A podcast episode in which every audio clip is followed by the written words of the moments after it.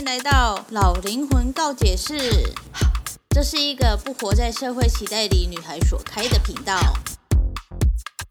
这频道会分享个人经历、身边人对我的告解故事，少许沉重的社会议题，以及日常所遇到的五四三小事。如果喜欢这个频道，欢迎订阅、抖内帮助我升级装备，也欢迎追踪我的 IG Y 八三一八三。这个节目会时不时的出现英文、韩文以及泰文，有兴趣的朋友可以跟着我一起学习单词哦。好，那我们就开始今天的主题吧，Go Go！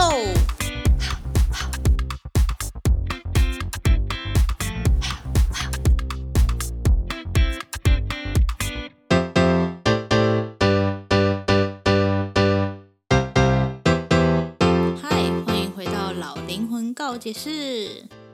我们来聊聊在泰国的婚姻平权吧。相信就算不看泰剧或者是追泰星的人，应该都知道泰国就是非常多元的国家，就是呃，对于性别这方面是很多元的。毕竟他们有跨性别者，加上他们有很多 BL 剧，然后 GL 剧，所以我们都觉得嗯。那同性婚姻在泰国不是应该理所当然的就可以通过吗？但结果就是，关于同性婚姻、婚姻平权这件事呢，在泰国一直都没有通过。然后前阵子好不容易就是有提出草案了，然后好像说是十二月初的时候要来做通，就是这件事通不通过这样。结果在十一月十七的时候。泰国的应该算国会吧，就把这个草案给推翻掉了，就是表明说，呃，在泰国你要结婚，你就必须是一男一女这样。最近因为在追泰星的关系，就多多少少会知道泰国的一些事情。当然，就是看到蛮多人说，其实泰国内部对同性恋其实并不是那么友善，包含跨性别者，anyway，反正就是对。异性恋以外的，其实并没有那么友善，只是他们就是选择包容。我记得，呃，那个娘娘就是那个在台湾的那个泰国 YouTuber，他说过呢，在泰国有那么多元的嗯性别，是因为泰国很包容彼此，但其实那不是尊重，就是台湾会通过这个婚姻平权法。是因为我们尊重每一每一个爱，就是每一个，不管是你是爱谁，然后对方是男是女，性别怎么样，我们就只是尊重这一份爱而已。可是，在泰国，他就是包容我，我包容我的社会有这些人，但不代表他们可以享有婚姻的平等权利。这样，再加上你看泰国的皇室，他。个人就有多少的老婆在了，所以，呃，皇室他皇室在泰国的地位还很大，所以他根本就没有办法，就是去接受那一些比较不一样的，嗯，样貌吗？我应该要这样讲，毕竟他老婆就一大堆了嘛，对不对？好像是上一个皇室还是现在这个皇室？Anyway，我不知道。而且我如果讲皇室的事情，我是不是就没有办法入境泰国了？所以就想要跟大家聊聊，就是关于婚姻平权在泰国到底是为什么没有办法通过。其实这个事情还只是个草案哦，它就是连一个完整的东西都没有，可能就只是像我们呃写作文之前打个草稿一样，就只是个草稿而已，就没有办法通过了。所以。可可想而知的，在泰国就是老一辈或者是那些握权的人们，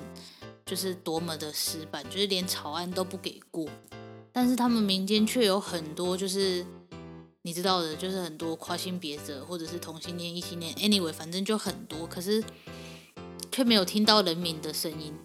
但又想要透过这些来赚钱，毕竟你看他们那个 BL 剧产量多高啊，就是源源不绝这样，可是还是没有办法通过，就会觉得蛮可惜的。对我来讲呢，结婚证书并不是就是拿来证明我有这份爱情的一个必要途径。我是觉得说，就算不用不能结婚，我还我们还是在一起，那就够了。可是很多人会说，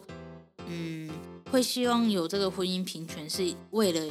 享受到就是呃跟别人一样同等的权利，就是伴侣的。权利吧，就是假如说我今天的伴侣出了什么事了，我可以去签下那个急救同意书什么之类的这种事情。虽然我还是觉得婚姻就是不是必要途径，但是有些人就是真的很希望说，我可以替我的伴侣就是做一些什么决定，在他有遇见困难的时候，不要因为我跟他不是呃一层那个婚姻关系，所以没办法去救他或怎样的。我尊重这个想法，但是我觉得不是什么都要靠那一张结婚证书。应该是说，虽然现在泰国那边婚姻平权法并没有通过，但是呃，还是有很多就是我们看得到的那一些比较有名的呃 YouTube 小网红，他们是在一起的。可是他们，我我倒觉得他们没有因为。嗯，婚姻平权法没有通过，然后就特别伤心，因为我觉得他们早就知道泰国现在这个状况就不是一个一夕之间就可以改变的。那在还没有办法通过这个婚姻平权法的时候，我们是不是可以就是好好保护好我们自己？假如说，如果我们呃是因为为了享受这个伴侣的权利，所以想要结婚，想要在对方受伤的时候能。尽一份心力的这种权利的话，那是不是在这个合法之前，我们就先保护好自己呢？因为每个人都是个体啊，我不希望我的结婚是否这个存在的，所以我应该是要好好的照顾好自己，出门的时候小心一点，就是不要让自己有任何就是事故的发生，这是对我自己的负责，也是对我那个伴侣的负责嘛，对不对？因为在追泰星的关系，所以就很常去微博上看一些资讯，然后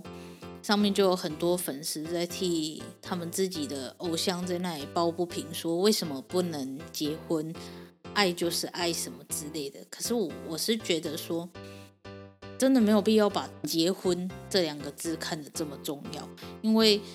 结婚证书就像毕业证书一样，它就是一张纸。那你要透过那一张纸把对方框起来，我没有意见。但是在框起来之前，你们先要有的是那一份爱情嘛。可是如果因为不能结婚，然后就在那里伤心的半死的话，我是觉得没有那个必要了。我会不会被打？我的天哪！我不太清楚台湾。婚姻平权法通过是经历过多少风雨？我只知道我们每一年都有同志大游行，这是我一定知道的。可是，呃，那个中间到底发生过什么，我不太清楚。但是我相信泰国那边真的可能需要再长一点的时间，是因为他们虽然那个社会有很多跨性别者，然后同性恋、异性恋，然后人妖什么的，就是一堆，可是他们的。民俗风情嘛，就是还是没有到那个尊重的地步，就像是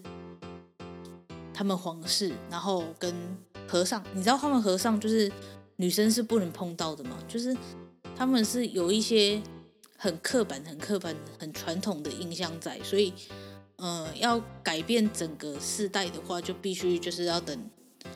这一代的老人死掉了，就像我之前讲那个重男轻女的那一篇一样，就是你要改变。一个世代的观念，你就只能等老一辈的那一群人，嗯，过世之类的。我相信泰国的婚姻平权法还有待加强，然后可能还要再走更长的路、更远的路。这样，在面对这些跨性别者，然后同性恋、异性恋，虽然没有泰国那么包容，就是在台湾，但是。我们尊重每一个个体，我们尊重每一份爱情，所以我们才有办法这么快就通过同性婚姻法嘛，对不对？可是，嗯，泰国那边虽然包容性很高，但是我看下来，我是觉得他们对某一些族群还是特别的不友善，所以我还是希望，嗯，你在急着急着强调。同性婚姻法想要通过之前，先学会尊重每一份不一样的声音吧。我觉得这是最重要的。好的，这这一集呢，就是我是用插播的方式，因为我原本原定的那一集是 LGBTQ 的爱情，就是我在他们身上看到纯粹的爱的这件事，然后我觉得他们的爱情很美好，所以就想要放在这礼拜六上。可是因为泰国的同性婚姻法就是草案被驳回了，我就想要讲一些。个人的话，其实我我强调的是，我想强调的是，就是结婚真的不是唯一的必要途径，所以我想要告诉某一些人，也不是某一些人，就是想要去提倡说，真的不要把结婚看得太重，因为那就只是一个，我就觉得很容易变成一份责任，而不是爱情，所以对。然后我当然知道，有些人对于结婚是一辈子的梦想，然后就是一定要达成的事情，所以我也我也是尊重每一个声音，所以就想要来分享一下泰泰国的婚姻平权草案被驳回的事情。对，这就是今天的老灵魂告解室，那我们下次见，拜拜。